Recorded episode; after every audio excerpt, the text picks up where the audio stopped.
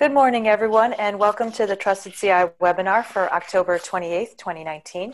I'm your host, Jeanette Dopheide. Trusted CI is the NSF Cybersecurity Center of Excellence, and these webinars are part of its mission to deliver high quality, actionable guidance regarding cybersecurity to the NSF community. More information about Trusted CI can be found at trustedci.org. Today's topic is Trends in Global Privacy, GDPR One Year Later with Scott Russell. Scott is a senior policy analyst at Indiana University's Center for Applied Cybersecurity Research and is a member of Trusted CI. Scott presented on the topic of GDPR in May 2018, and he has returned to tell us what's happened since then and to prepare us for upcoming legislation in the US. Before we begin, I have a few items to note. First, this presentation is being recorded. Second, participants are welcome to ask questions during this uh, during the session using the chat box. Uh, if you click on the chat icon, a little box will pop up. And uh, we will have, we will hopefully have time at the end of presentation to take questions. Uh, but you're encouraged to uh, ask questions during, during it as well. And with that, I will hand the presentation over to Scott. Scott, welcome. Thanks, Jet. You sound good. Awesome. All right, so yes, thank you for that introduction. Uh, I am Scott Russell. I'm a senior policy analyst at the Center for Applied Cybersecurity Research at Indiana University. Uh, I also do a lot of work with Trusted CI, as you heard. And uh, today I'm going to be giving a follow up talk to one I gave last year, uh, talking about the, at the time, new uh, European Union's uh, General Data Protection Regulation, or GDPR for short. It was a, a big privacy law that came out. And at the time, a lot of people were really nervous about it. And so I, uh, I put together some basic information just to try to help people understand what's going on with that and, uh, you know, kind of like quell the fears a little bit. And uh, this is ba- this talk is going to be uh, a little bit of a fusion of a couple of different things. So uh, first, I'm going to give just a quick recap, just for people who maybe didn't see my previous talk. Uh, it's available online, but uh, just quickly, you know, one minute version of like what, what I was saying about GDPR, and uh, then I'll give you some overview of the stuff that's happened since GDPR came out. As I think a lot of us understand, a law will be passed, but we don't really know what it means until there's been some time for like courts to deliberate and to actually see what like the uh, the people who enforce the law are doing with it. So the first section I'm going to be talking primarily about that. Um, the second section I'm going to kind of go a little bit broader. We're going to get out of the EU and uh, see some of the other privacy laws that are uh, popping up around the globe. Uh, most of them are because GDPR was such a, a huge uh, sort of it was a it was a global event in the privacy world there's been a lot of sort of repercussions, and most of these new laws are often contextualized uh, with GDPR in mind. So they're either said, you know, this is Brazil's GDPR or this is the GDPR of the US. So I'm going to give a little bit of detail about what's going on there and point out just any big differences and kind of try and help you figure out how much you should care. And then this third section is the most nebulous. This is uh, me trying to do probably too much in one talk, which is talking just some big picture thoughts about uh, the international privacy scene right now, kind of like what's going on, why are things happening this way, and kind of how you should think about it. Um, because this is kind of like three mini talks that I'm cramming together, uh, I'm, I'm very open to uh, questions. I'm going to kind of try and take a little bit of a pause between each of these three sections because they're a little disjointed. So if you have questions after one, uh, I'm going to try and answer those there. And then also we'll leave time at the end for broader questions. And in particular, I just want to point out that um, this third section, the international privacy, the big picture thoughts, I'm most interested in people's thoughts uh, because obviously a lot of people have thoughts about privacy and they're very wide ranging. And I think those are really good topics for discussion. And so I might be able to give you some context there. Okay, so starting things off, just reminding people what was GDPR. So just the quick facts. It was Europe's big privacy law, right? This is the one, it, uh, it came out about two years ago. And uh, why do people care? Because it went outside of Europe. That was the big thing. You know, people said, you know, this is Europe. regulating the whole world because GDPR can apply anywhere. Well, that's what Europe said. Uh, in addition, they had these ridiculously high fines that were possible. So the uh, the numbers thrown around were uh, either two percent or four percent of uh, uh, total revenues, which is basically like it's not profits. You know, it's it's literally how much money your business just makes overall, and you can get four percent of that. And since these laws were, I mean, this law in particular was targeted at the uh, the Googles and the Facebooks and the sort of big tech platforms, we're talking about billions of dollars. And so uh, those two things alone got a lot of people's attention.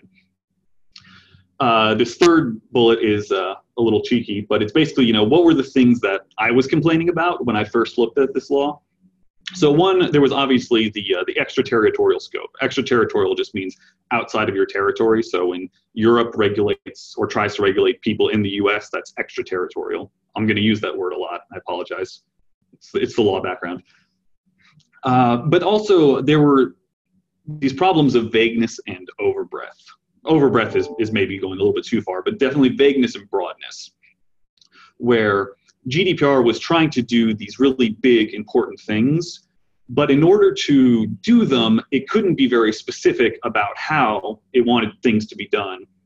And so people looked at this law and it would say things like, you know, you need to impl- you know, implement data protection by design. And everyone said, ooh, that sounds really good. What does that mean? And if you try to figure out what that means, it's kind of, it comes up empty. So those types of things bugged me because when you have these enormous fines on the line, if you don't know what you need to do to meet the law's requirements, that's really scary. And then the sort of question of like, how big of an impact has GDPR had on our privacy? And that's just really hard to tell. I'm a little bit skeptical that it's it's just fixed all of our problems. I think mostly it's created a lot of you know regulatory overhead, but most companies are still kind of doing the same stuff they were doing before. Also, I apologize. There's apparently lawn work going on outside my office. Um, I'm not sure if there's anything I can do about that right now. I can't hear it right now, so so keep going. Oh, fantastic. Okay, so what were the big changes of GDPR? This was this is recapping a little bit of what I talked in my previous talk. The big shift was it goes to an illegal unless specifically legal model, which basically means in the US, as a default, we assume you can do data processing and data collection unless there is a law that tells you you can't. GDPR swaps it around and says you can't do it unless there is a provision in GDPR that specifically says you can. So that's like a, that's a sea change, you know, a paradigm shift in the way that we think about privacy law. Uh, second big change, it does a lot of burden shifting over to what they call, you know, data controllers and data processors. These are basically the companies. Whereas like uh, we individuals would be data subjects, we're the people that data is about. Data controllers and processors, you know, data controllers control the data, data processors process it. The distinction can be a little muddy, but it's basically we're thinking when there is a dispute, the burden falls on the corporations to prove that they are right rather than on us to prove that they are wrong. Um, the third one is this trend towards establishing data subject rights. And as I say, there are a whole lot of rights. It's it's a little bit ridiculous when you just try yeah, like I can't even articulate them off the top of my head. It took up two slides and a little more. And uh, the fourth point was uh, this, this broad scope, where basically we're concerned that if we write narrowly tailored laws, that they're really easy for technologies to be created that will just kind of circumvent them. And so to avoid that, you just go broad. Okay, so that's my quick overview of kind of like what the uh, what GDPR was like at the time. All right, now we're going to talk about what's happened since. And when we're thinking about that, I alluded to this earlier, but what are the three big categories of things that we're probably going to pay the most attention to? Uh, the first one, which is the biggest in my mind, is uh, the C, CJEU, I call it the CJU, uh, it's the uh, the Court of Justice for the European Union. It's the top your EU court, and uh, you can think of it kind of like the U.S. Supreme Court uh, because uh, its decisions apply across the EU. There is no court of further appeal from it, and it only accepts a very small number of cases. So again, a lot of parallels to our Supreme Court. Uh, the second but of course, because like I said, uh, there are a small number of cases, and so we don't get a whole lot out of them. Uh, the second one is lower court cases. This probably should all make sense. There are more of them, but they aren't as meaningful because they could be overturned, right? You know, people can appeal lower court decisions, go up to the high court, and the high court can disagree. So these are interesting, uh, particularly if there are like a lot of lower court cases that all kind of agree, because a lot of times that's a good indicator. You know, agreement or disagreement at the lower levels is a good indicator of what the uh, top courts are going to do but they're ultimately just less impactful because we're the companies we're dealing with in general if they get a decision they don't like they're probably going to appeal it. And uh, the third one is these member state enforcement actions. So if you'll remember uh, you know gdpr set a standard for all of the eu but each member state which is just the countries in the eu have a local sort of like data protection authority. And that that's sort of like their ftc or um, you know, it's, it's like a they, they're the ones who will go around and actually do the fining, like the at the lowest level. And so these are interesting because this gives us the best sense of how the law is actually being applied, as opposed to like what the law means in a sort of abstract legal sense. This is, is really concrete. You know, it's like if they're going around and all of their enforcement actions are based on data breaches, that's really useful to know. Okay, so just some general updates. What has happened, you know, in the year and a half since the law came out? Um, so first, only 28% of companies claim that they are compliant. And that's, you know, this is the companies claiming they're compliant. This isn't like a third party who assessed them. So I think it's fair to say the number is much, much lower than this.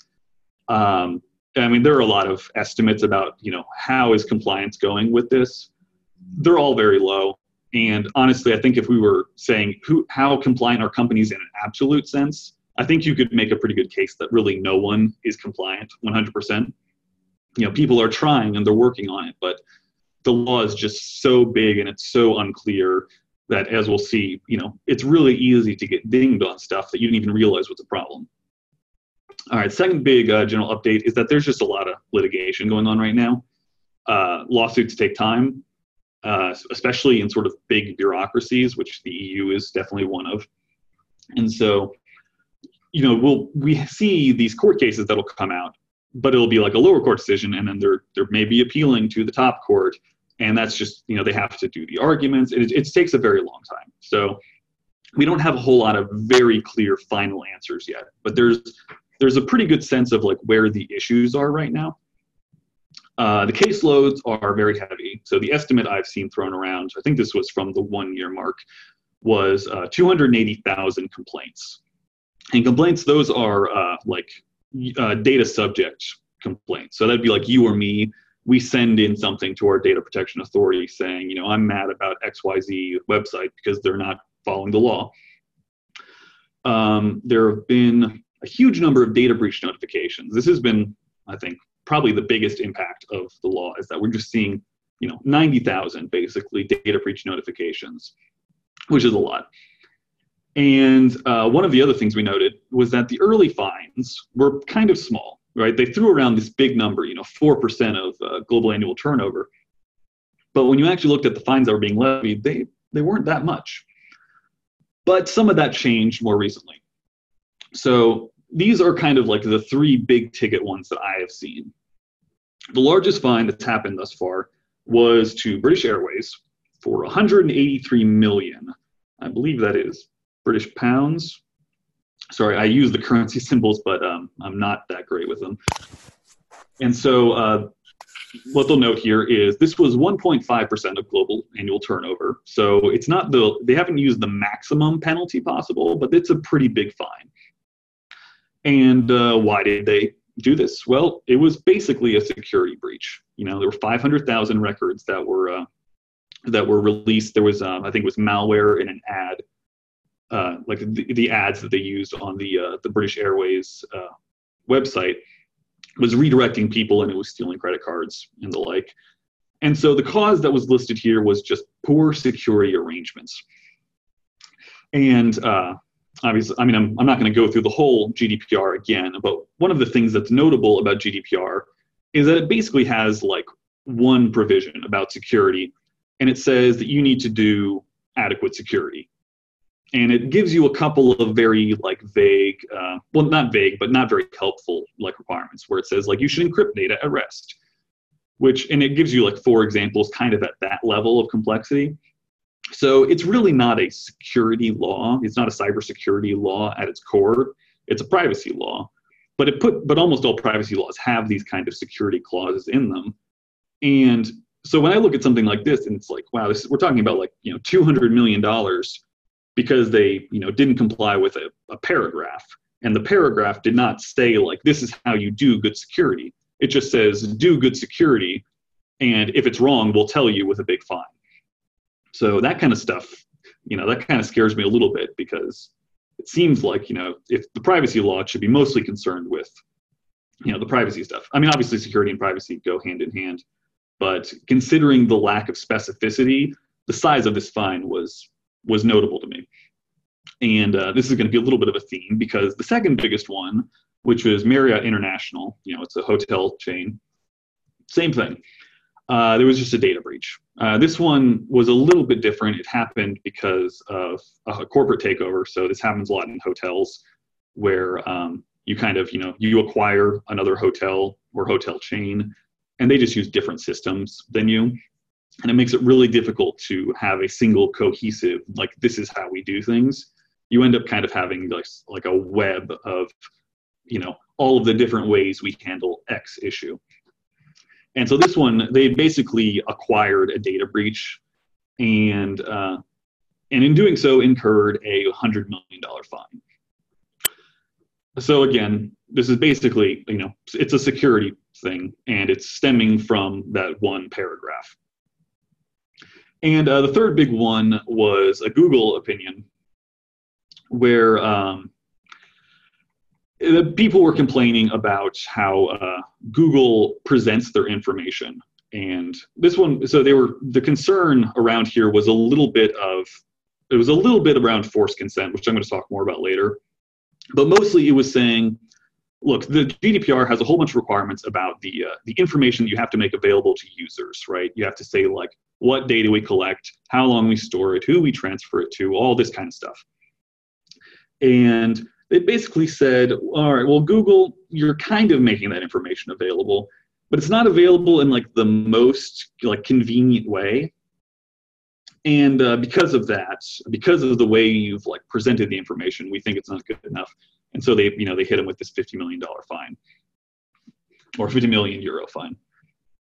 And this is another one that I was, I looked at and I was like, that's, it seems like a lot, especially since, in the opinion, they kind of like tacitly acknowledge that Google is doing all the right stuff. They're just not really doing it in the right ways.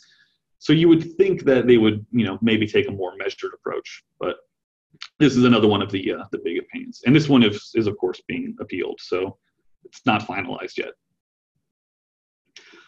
Okay, so moving away from just the fines, um, these are just some other um, relatively big court opinions that have happened uh, in the interim. So this one, ICANN versus EPAG. Uh, the, the details of this one are a little bit complicated, but if you think of like ICANN, it does you know domain name registration. So this, we're talking about like you know new website, you're trying to like getting a new domain name. ICANN is uh, US based. Uh, EPAG is their like German counterpart. And so ICANN says, all right, well, new people are registering domain names. Uh, we, we ask them for some information. So we say, okay, who's the registrant? Then they also ask for an administrative contact and a technical contact.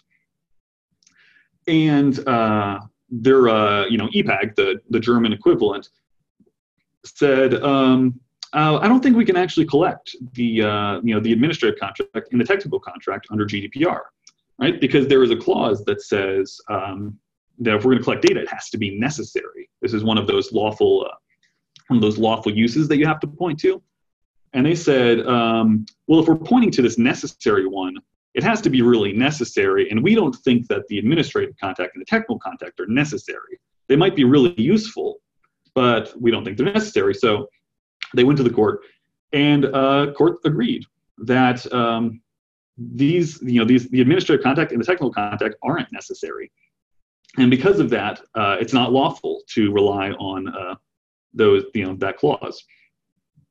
So the takeaway, I, I mean, when I looked at this, there were some people people who are familiar with um, like ICANN and some of these more like uh, weedsy uh, internet, you know, processes looked at this and were like, "Whoa, that's that's weird," because the information that you get from this is a lot of times really useful um, for security purposes. Um, but I looked at this and ultimately just said, you know, when GDPR says necessary, they really mean necessary, right? They're not given a whole lot of leeway on this. And I put this kind of caveat down at the bottom, which is was in the opinion, and I'm not totally sure how to um, how to think about this. So um, the European Data Protection Board just emphasized that you know existing measures uh, should be taken into account when considering how you enforce GDPR, which is kind of their way of saying like, look, we know this law is um, uh, really complex and potentially onerous, but we're going to try and give you credit where credit's due, and we'll take all that into account when we're maybe like talking about you know what um, what remedies we're going to do. Like, are we going to fine you, or are we just going to say like, no, you should do it this way instead of that way? Okay, a couple other uh, quick legal decisions. Uh, this first one, Facebook and Facebook uh, fan page administrators are uh, both responsible. So this case was about cookie tracking. And uh, you know, one of the many things GDPR requires is they're supposed to tell people about cookie tracking and you're supposed to get consent and stuff like that. And um, what they tried to say was, what the Facebook fan page admins basically tried to say was like, this is this is Facebook's job. This isn't our job, right? We're just a fan page. And uh, this, you know, the CJU, the the highest court, said, um, nope, you guys are jointly responsible you know we can kind of like maybe like how uh, how much responsibility falls on each party can vary a little bit, but you can't just offload it completely. Um, I highlight this as a big deal because one of my immediate reactions when I saw this law was that if you the more you can compartmentalize your business or organization, the easier it'll be to potentially deal with this. If you just say, okay, I'm a company in the U.S and I'm concerned about this EU privacy law, why don't I just have a partner in the EU and I say, all right, EU partner, you deal with all the GDPR stuff, and uh, and then we we just interact in our normal way, and that way I don't actually have to worry about the law. And this opinion kind of put the kibosh on that, and it said, look, just because you know just because you're kind of further away doesn't mean that you're not actually a controller or a processor that you're not like directing the uh, the collection of cookies in this case. And so you can't just kind of hide behind like a shell company or even like just a legitimate partner in the EU because like if Facebook is far away but they're the reason that data is being collected then you are still a controller for GDPR's purposes. So I, I wasn't thrilled about that opinion but it's definitely good to know. Um, this next one uh, it, I think most people probably could have guessed this, but it basically says that religious groups have to follow GDPR too. So this case was, um, you know, Jehovah's Witnesses who um, would go door to door and would basically take like handwritten notes about their interactions with people. You know, their and uh, the, you know, again, they said, oh yeah, that's covered. You know, even though it's handwritten notes, um, you guys still have to follow GDPR and all of the the many provisions. And uh, the third one I just mentioned here, which I thought was funny at the time, which was that uh, Max Schrems, who has sort of made his name, uh, you know, litigating against Facebook in the EU, uh, is suing again. And um, actually, what was it, Facebook or Google? But um, basically, the day the law went active, he filed complaints in four different countries. I think it was Google, against Google, actually. But um, and this one was arguing about forced consent. So, backing up a little bit, if we remember, I said that there are these lawful processing types. One of those is always consent. You know, consent is like the classic privacy law test. You know, if the person consented, it's probably okay. And another one is legitimate use. And the difference between those is legitimate use is something where you don't need consent because basically it's our way of saying no the thing you're doing just makes sense you know it's something that companies probably need to do and we don't need to force you to get consent on that because we're going to let you do it. And um, Schrems was basically arguing that the uh, the way you break apart what you can consent to and what is just legitimate use um, is important. That there are, I should be able to not consent to specific things and not have those specific things happen, but still have the rest of what your you know company does be allowed, rather than making this kind of like a package deal where you have to consent to all of it or nothing. Uh, he wanted a little bit more of a break apart. At least that was my understanding of it. Um, okay, I need to start going faster. Okay, so this was uh, the Planet 49 case was just about cookies. And uh, basically it said, um, we've all seen these kind of banner ads, I think, where up at the bottom it says, by the way, you know, we, you know, we track cookies.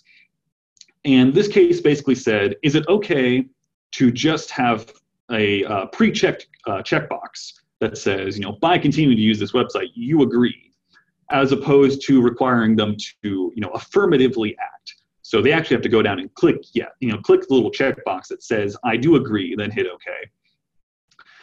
Uh, it's it's kind of like a weedsy detail, but I think what the uh, the commentary about this mostly says that people were giving lip service to some of this notice and consent stuff, where they were basically doing the same thing they always did, but they gave a little notice at the bottom that said, "By the way, we collect cookies," rather than actually giving people a chance to consent. And so uh, this case kind of like slapped that down and said, "No, you have to give people a real choice." It also uh, mentioned some other requirements, like you have to tell people how long you store the cookies, who you share them with, etc. And uh, I just I thought it was funny that uh, the day that opinion came out, uh, people noted that the EU court's own website wasn't compliant with uh, the requirements that they said in that opinion. Okay, and I think this is the last of the court case updates, or this is kind of two. So this is about the right to be forgotten. I thought this case was just interesting. So if people remember the right to be forgotten, it actually predated GDPR a little bit, but it basically said that under certain circumstances, people can petition to the Googles or you know, the search engines of the world and say, I want you to remove private information about me from your search engine. You're not actually taking it off the internet, it's just not indexed in the search engine. And uh, this was very controversial in the US because it goes against a lot of the ways we think about sort of like free speech and rights to access to information. But in the EU, it, you know, there are cultural differences that kind of explain this. This case was just an, an extreme example of that, where a convicted felon, uh, of, you know, where his crime was homicide, you know, he was in jail for 10 plus years, wanted to have uh, the news articles about uh, his conviction uh, removed from Google searches. And Google argued, like, wait, no, this, no, this is clearly in the public interest. The public has a right to know. And so they appealed it to Finland's Supreme Court, and uh, the Supreme Court ruled in favor of the convict and said, look, even though this person was convicted of murder, it was um, murder is technically not the correct term here because in Finnish law, murder is a more extreme sentence. But um, they were convicted of, you know, diminished response. It was homicide with diminished responsibility, which is sort of like the uh, I don't know the younger brother of an, of an insanity defense. Like insanity, people normally say, you know, if you were insane, we're not going to, you know, convict you of the crime.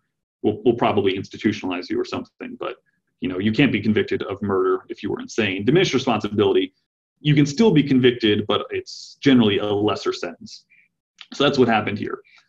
And uh, the court basically said that uh, the information about their diminished responsibility um, could have like severe psychological impacts on the person's uh, you know mental health and had it raised arguments like that.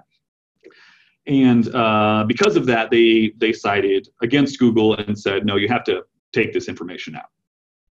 And i just note here at the bottom this one's a little complicated because uh, you know finland has their own privacy laws in addition to gdpr and so sussing out which one is actually being talked about can be a little tricky. And then the other big update was um, that in France, they, uh, on the right to be forgotten, uh, they tried to argue that uh, when we win a right to be forgotten case, you have to take it down for the entire world. And Google said no, we're, we're only taking it down inside the, you know, your jurisdiction, basically. And so they appealed that up to the, uh, you know, the Court of Justice and in that case, they agreed with them. they said, you know, you only have to remove search results in the EU, which means that we in the US can still uh, read those websites, you know, those news stories. Uh, it's just in the EU that they can't. Okay, so my big kind of takeaways from here is number one, a lot of it seems like GDPR is kind of acting like a big data breach law, right? A lot of the big cases are about data breaches. I, mean, I think that kind of makes sense because that's something that people naturally care about. And uh, it's also, you know, relatively easy to identify, whereas some of these other, you know, if you're not compliant with some of the technical provisions of the law, that can be kind of difficult to, um, to uh, suss out. Um, there's limited to no enforcement of some of the most vague provisions. So some of the stuff that I was complaining about when this law came out, I think it's still complaint worthy, but we're just not seeing a whole lot of like you know litigation on those claims because no one's bringing the data minimization, I mean data protection by design argument, you know, against Google. There's easier stuff to win first. And the third point is just that um, the machinery for this is still ramping up. Like I mentioned, there's a ton of cases. You know, there were a ton of complaints. You know, 280,000, and uh, the data protection authorities, right? It's it's ultimately just people, and they had to bring on a whole lot of new people to start dealing with the law. And they're still kind of ramping up. You know, they're training people. Everyone's still kind of learning how to bring these cases. Um, and uh, just one, I don't actually have this on, on my notes here, but um, one of the uh, things we've also noticed is that um, when you kind of look at like what parts of the law are getting the most use from like the data subjects, it's mostly access requests, right? It's people who want to know what information is being collected about me. That's the that's the thing that people primarily care about. And then sort of secondarily, there will be things like deletion. And so just keeping that in mind when you're kind of prioritizing, uh, letting people know you know what data is collected is probably the thing is like the most important uh, individual provision of the law. Okay, I'll pause for a second if anyone has questions on that. Sorry, that took longer than I was hoping. Well, I'll ask a question just to give people time to type. Uh, you kind of talked about how some of these decisions, they're because they're so new, the courts are kind of almost like walking back or uh, acknowledging that there's some flawed definitions. Um, can Google or Marriott or whoever just renegotiate the settlement that they have to pay as well? Or they uh, have the checks been cut? Um, well, that's a, that's a good question. I'm not sure exactly how that would sort of work at a procedural level. I think for most of these, um, the primary way that they they renegotiate is by winning the litigation. And so they really want to get a court to agree with them that, you know, in some way the the thing that the data protection authority did was not right, and that gives them, you know, grounds for renegotiation. Um, so at any time, I suppose they could like uh, spontaneously renegotiate, you know, sort of like settle. Okay. But I wouldn't expect that. I think at this point, there's definitely kind of a push to let's figure out what this thing actually means. So th- you're you're going to get people uh, appealing it like automatically, is what you're saying? Yeah, I think okay. so. Oh, it looks like we got a couple of questions here. If you want to read them off. Um, okay, so quest- the first question is What is your current thinking about risks of GDPR fines against US universities that host NSF funded research projects? Any examples of this? Okay, this is a, this is a good question, and it's something I meant to, uh, I had in my notes, my speaker notes somewhere, but I, as I talk, I can never read what, I'm, what I wrote. Um, I have not seen any high profile cases of um, enforcement actions being taken outside of the EU. So there hasn't been a, the really high profile like US based company that doesn't have any like footprint in the EU um, having uh, like a data protection authority kind of go after them. Not that I've seen. So as for the actual risks of GDPR fines, I mean, I, st- I think they're pretty low. Um, it's not non-existent. Obviously, it kind of depends on what you're doing. Uh, the more contact you have, you know, the more like sort of like contacts you have with uh, with the EU, like if you have lots of EU students, if you have maybe like uh, if you have you know research collaborations or or whatever else, that those all kind of increase the risk. but in general, it seems pretty low. And I think another way of thinking about this is almost all of these complaints are starting from like actual complaints by data subjects. So it'd be like, you know, you or me, um, we have a problem and we raise it with a data protection authority in one of these, you know, EU member states. And so you can always kind of contextualize the law in terms of like, well, what are people actually going to be complaining about? And is it something that I'm doing? And so there's there's a reason why a lot of the, you know, apart from like data breaches, which are always going to be a problem, a lot of these sort of like um, you know the sort of technical non-compliance complaints are being levied against like the Googles and the Facebooks, these sort of big companies that people are almost inherently skeptical of what they're doing. And I don't think universities fall into that category. Okay. Um, all right. Two more questions. Yep. I'll, I'll, just go through them quickly and then I'll, I'll move on. Um, says uh, BA is certainly at the intent to fine stage, so BA can. I assume BA is British Airways in this case. This was the uh, the first big fine, and yeah, and so they can and are making uh, a representation that the amount is excessive.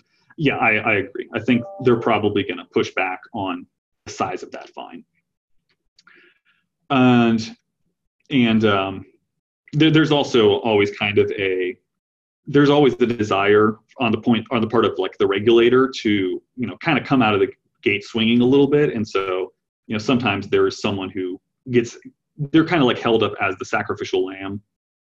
And it's pretty easy to push back against that by saying like, oh, come on, this is, this is too much. Um, and there's a question, are the collected fines earmarked for any particular purpose? That is a really good question. And I don't know the answer off the top of my head. I'm not, I don't think so, but um, I, I don't know exactly how the funds are used. Sorry. All right, so uh, moving on quickly to uh, some of the GDPR copycat laws.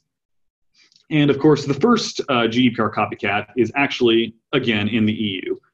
This is one of these things that this, this confused me for a long time because there's always, I mean, prior to GDPR, there was this thing called the Data Protection Directive, which is very similar to GDPR in in sort of like goals where it's the, the generalized data protection right it applies to everything sets like the ground rules and but there was also this thing called the e-privacy directive and i was like wait what why are there two laws doing the same thing well it turns out that um, if you think about uh, gdpr or and the DD, you know the data protection directive these are the ground rules but then they have a couple of laws that are more specific e-privacy is one of these, where it kind of gives you more details on a more narrow category of data. So this one is primarily concerned with communications. And uh, you'll notice in my in my notes that there's been this ongoing discussion of like, do we really need another big privacy law in the EU? Like people are still trying to figure out GDPR. Why are we throwing more complexity and more law into this? But this has been in the works for a while, and it hasn't been like officially renounced or anything. People still think this is probably coming soon. And so basically, it's more specific rules regarding uh, how you should handle communications. So it's include you know ranging from stuff like how do we handle the content of communications, uh, down to like how do we handle the metadata, like all the stuff you know like the, the to, the from, uh, the time, that kind of stuff. And uh, some of the motivations here, obviously, uh, the second one is exactly the same as GDPR.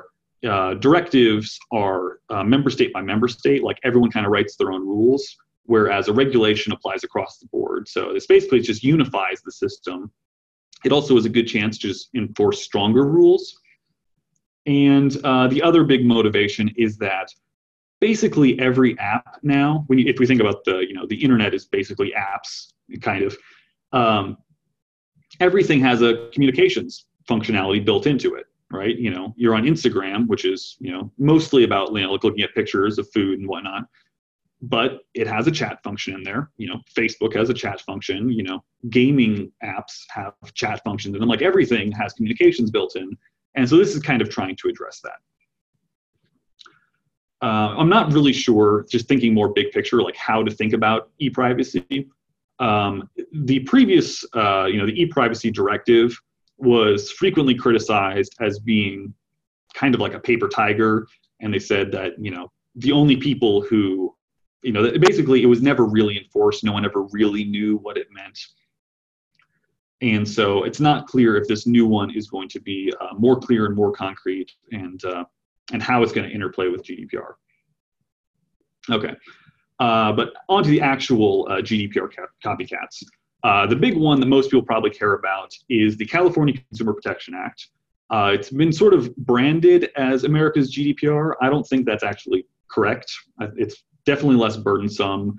When I read through it, I wasn't as uh, sort of like you know fuming in my chair as I was when I was reading GDPR.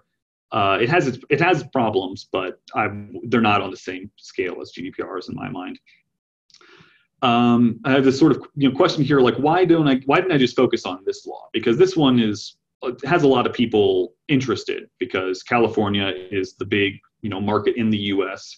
California is often the de facto regulator of the whole country, right? If California passes a law, often everyone else, you know, all the big companies, if you want to do business in California, you might as well just make that your uh, your you know uh, nationwide standard because it's just harder to have state by state requirements.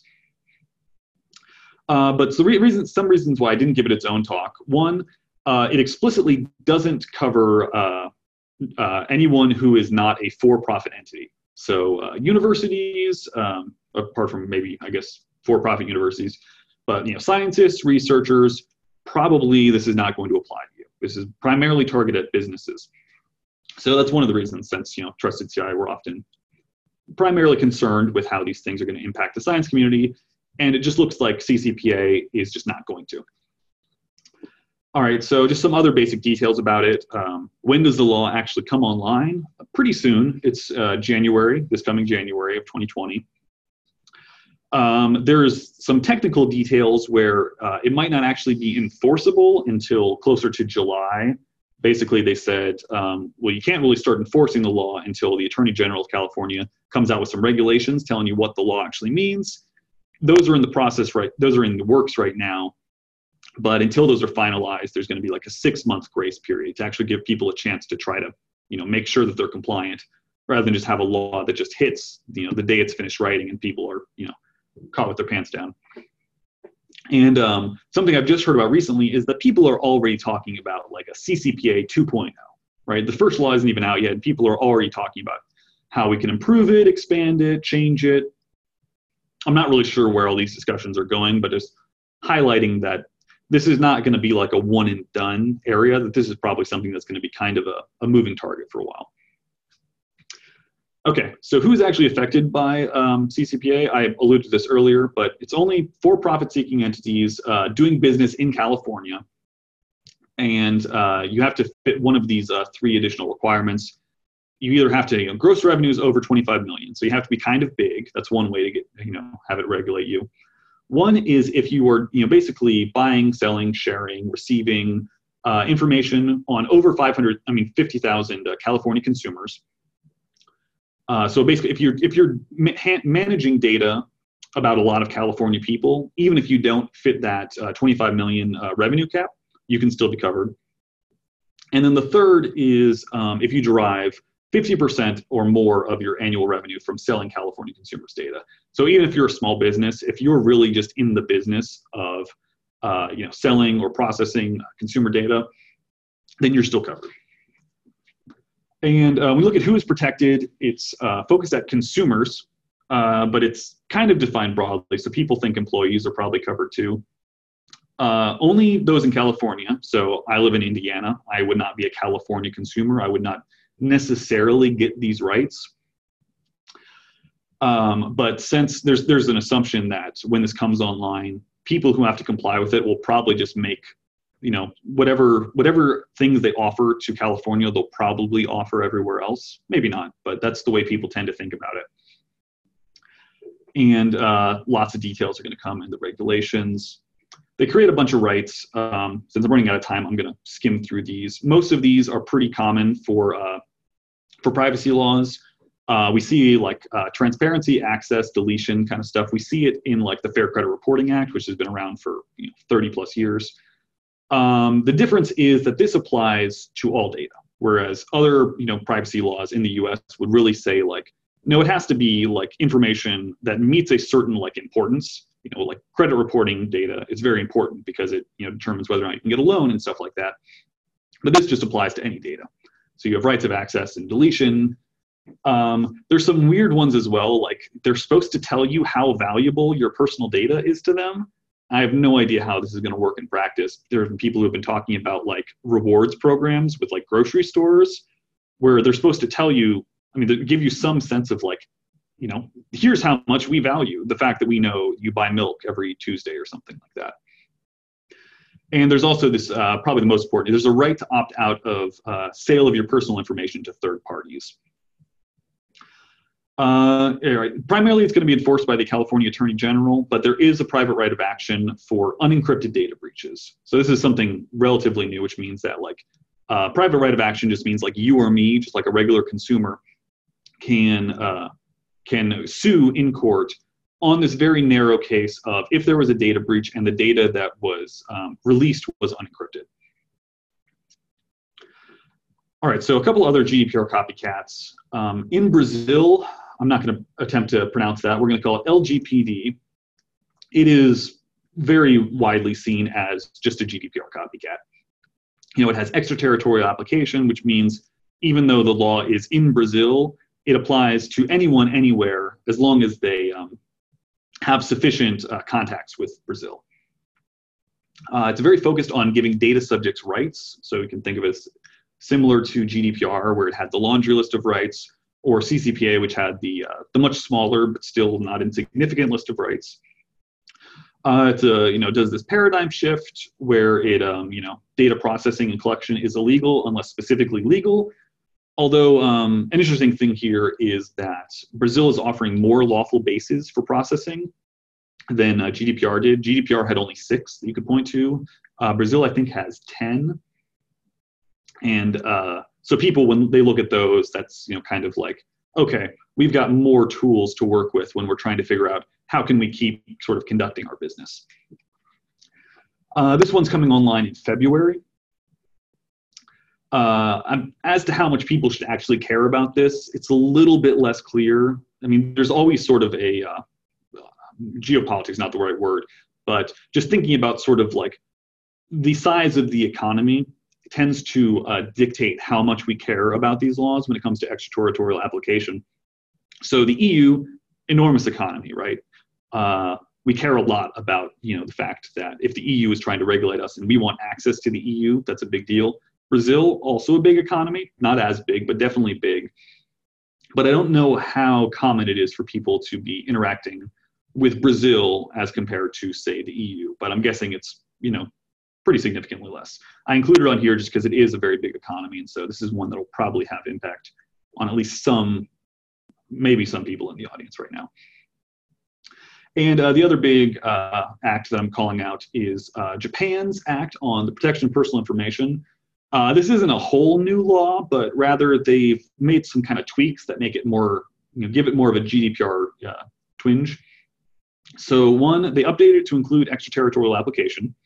So even you know Japan is getting on the train of our laws apply everywhere.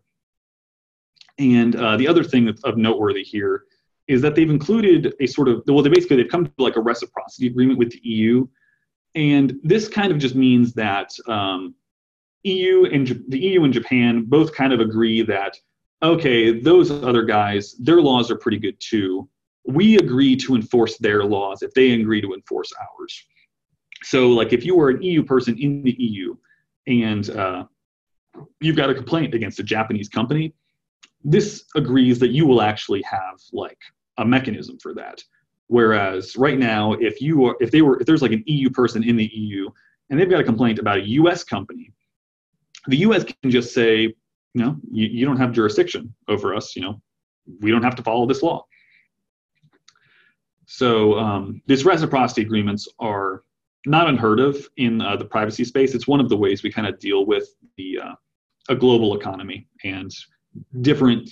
You know, everyone has kind of their own spin on privacy laws. These kind of make it a little bit easier for those to work together. And there's there's obviously a bunch more. Uh, South Korea has often raised. I mean, they've had long-standing, strong privacy laws, but that's another one that's being kind of like updated to be more GDPR-ish. And there's probably going to be more of these uh, coming down the down the pipeline as as people trying to kind of try and figure out, you know, what do privacy laws look like, what is working, and write their own. So um, I'll pause again if anyone has any questions about any of the uh, GDPR copycats.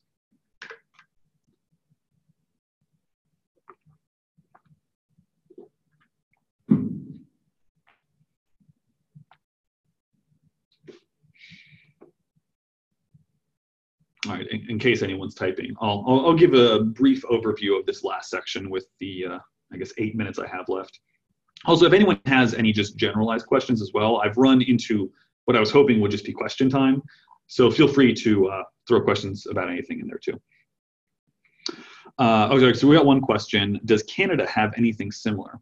You know, I haven't seen anything talking about a, uh, a Canadian GDPR Canada definitely has privacy laws, but I'm not sure if they have anything sort of in this vein where like extraterritoriality is explicitly a component of it, which is kind of like the uh, that's probably like the as also talk in my uh, my trend lines. This is like the biggest interesting trend is that countries are increasingly saying no, our privacy laws apply everywhere, and as you know, I think people could pretty uh, obviously figure out um, if everyone says their laws apply everywhere, then a lot of problems are going to start happening very quickly.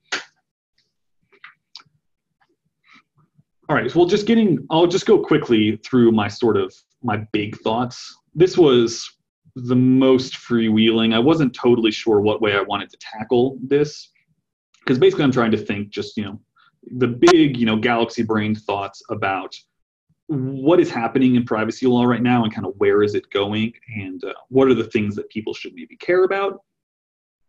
And i mean so the first thing that just immediately jumps off the page you have to kind of address the role that extraterritoriality is it is a trend and it is probably going to be a problem to the extent i mean if it isn't already. And so as i mentioned this is countries saying that their laws apply outside of the territorial bounds of their country this is one of those things that I, I often say people take totally for granted. It, seems totally intuitive, but you know the laws that you are subject to are based on the land that you're standing on. You know, so I am in Indiana right now. Indiana law applies. Indiana's in the U.S., so U.S. law applies. If another country, you know, if Canada tried to say no, you have to do X, Y, or Z, we would say, you know, say, you know, no, you know, or make me, or you know, there's there's a lot of responses to that, but you'd basically say Canada can't just regulate me without a good reason. And um, there's a whole there's a whole history of sort of how the laws progressed as basically people in uh, other states, you know, people who are not in the same territory as you can still have impacts on you.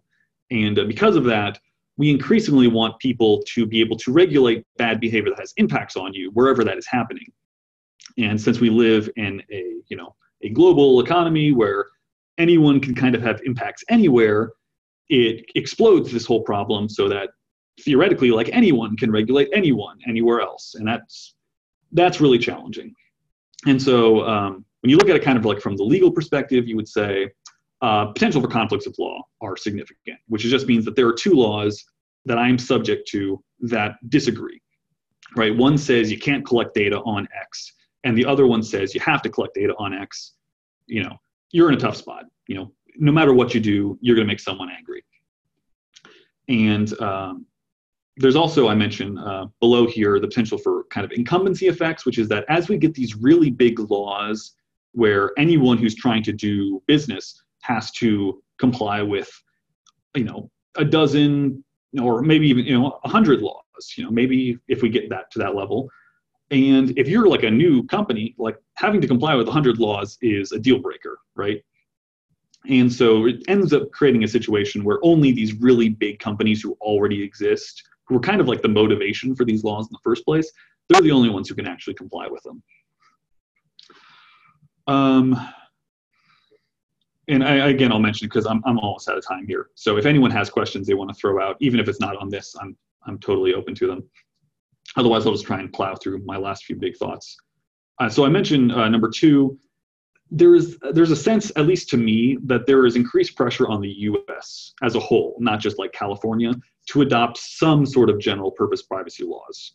Right? Historically, the U.S. has taken a data specific approach where we say, all right, all right, you can have privacy rights about credit reporting, or you can have privacy rights about um, you know personal health data, you know, with HIPAA. But there's no across the board, doesn't matter what kind of data it is type law.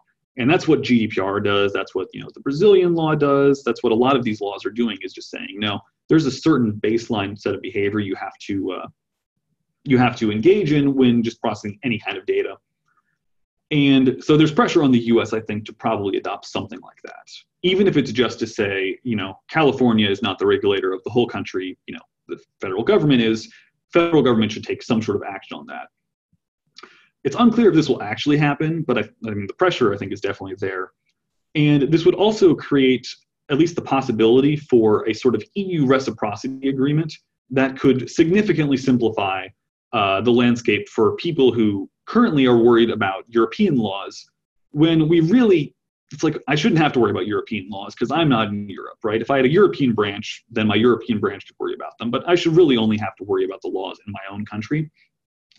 And there have been um, examples of this in the past. So prior to GDPR, there was this, you know, there was the Data Protection Directive, and there were problems where the U.S. didn't really, you know, there were there were problems where the Data Protection Directive uh, didn't want to send data to the U.S., and that was a big problem for all of our big tech companies. Uh, so we created um, this thing originally called the Safe Harbor, which basically said there are companies who can self-certify a certain level of privacy protection and then it makes them okay to send data to. And so that was like a workaround where the privacy people weren't really happy because it was a lesser standard than what Europe was imposing, but it kind of it made life simpler, right? So people in the EU, I mean people in the US could keep doing business. That has been uh, replaced with the privacy shield, which is slightly different, but does the same idea, where um, we we create an avenue for people to um, for people, you know, these disparate laws to kind of interact in a way that makes more sense. Um, all right, and I'll just, yeah, I'm basically out of time, so I'm just gonna go very quickly through these last uh, two points.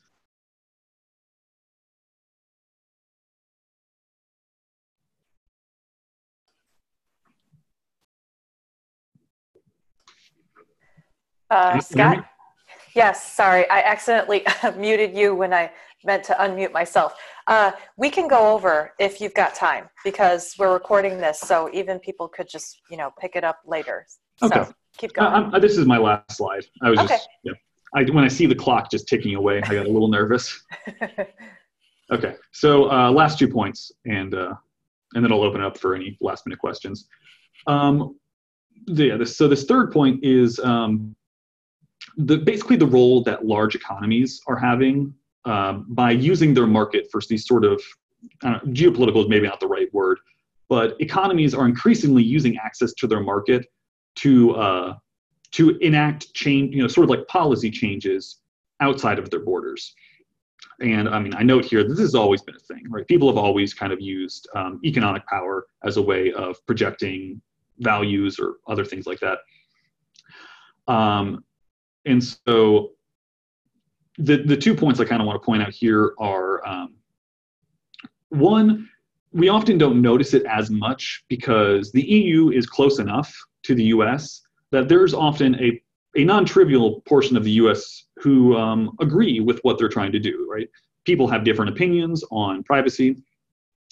And some people are more privacy protective and they're more skeptical of what companies do with their data.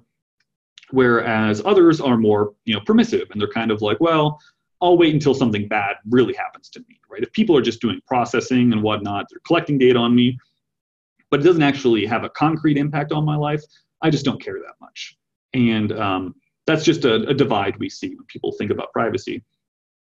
And so the EU is in some ways exporting their views on privacy uh, via these multinational corporations that kind of like are the, the vectors by which we all kind of interact with the world and they're saying, well, we can regulate, you know, we can't regulate uh, US people and tell people what to think, but we can regulate their companies because those companies are going to want to have access to our market. And because of that, we can sort of uh, subtly influence people's behavior.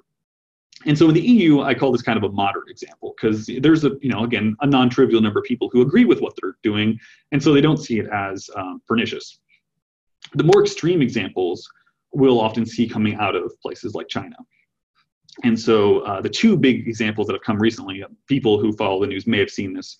One has been uh, there was some uh, kerfuffle with the NBA, where I think it was like an NBA manager or coach or someone uh, made a comment saying that they supported uh, Hong, Hong Kong protests that were happening.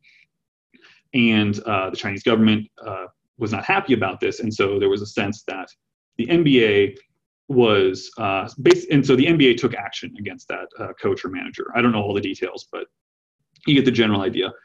And there was a sense that the NBA was kind of like uh, kowtowing to uh, China's interests, and in doing so was suppressing speech. And this was not met well in the U.S. You know, we were not happy about this.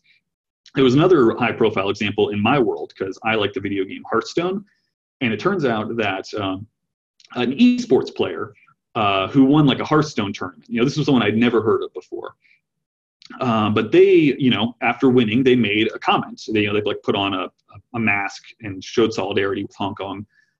And um, the company, you know, Blizzard, which is a video game company based in the U.S., uh, you know, they uh, they took down the video and they stripped the person of their winnings, and uh, you know, they banned them, and they they took all this action that um, was seen by people in the US as censoring of free speech.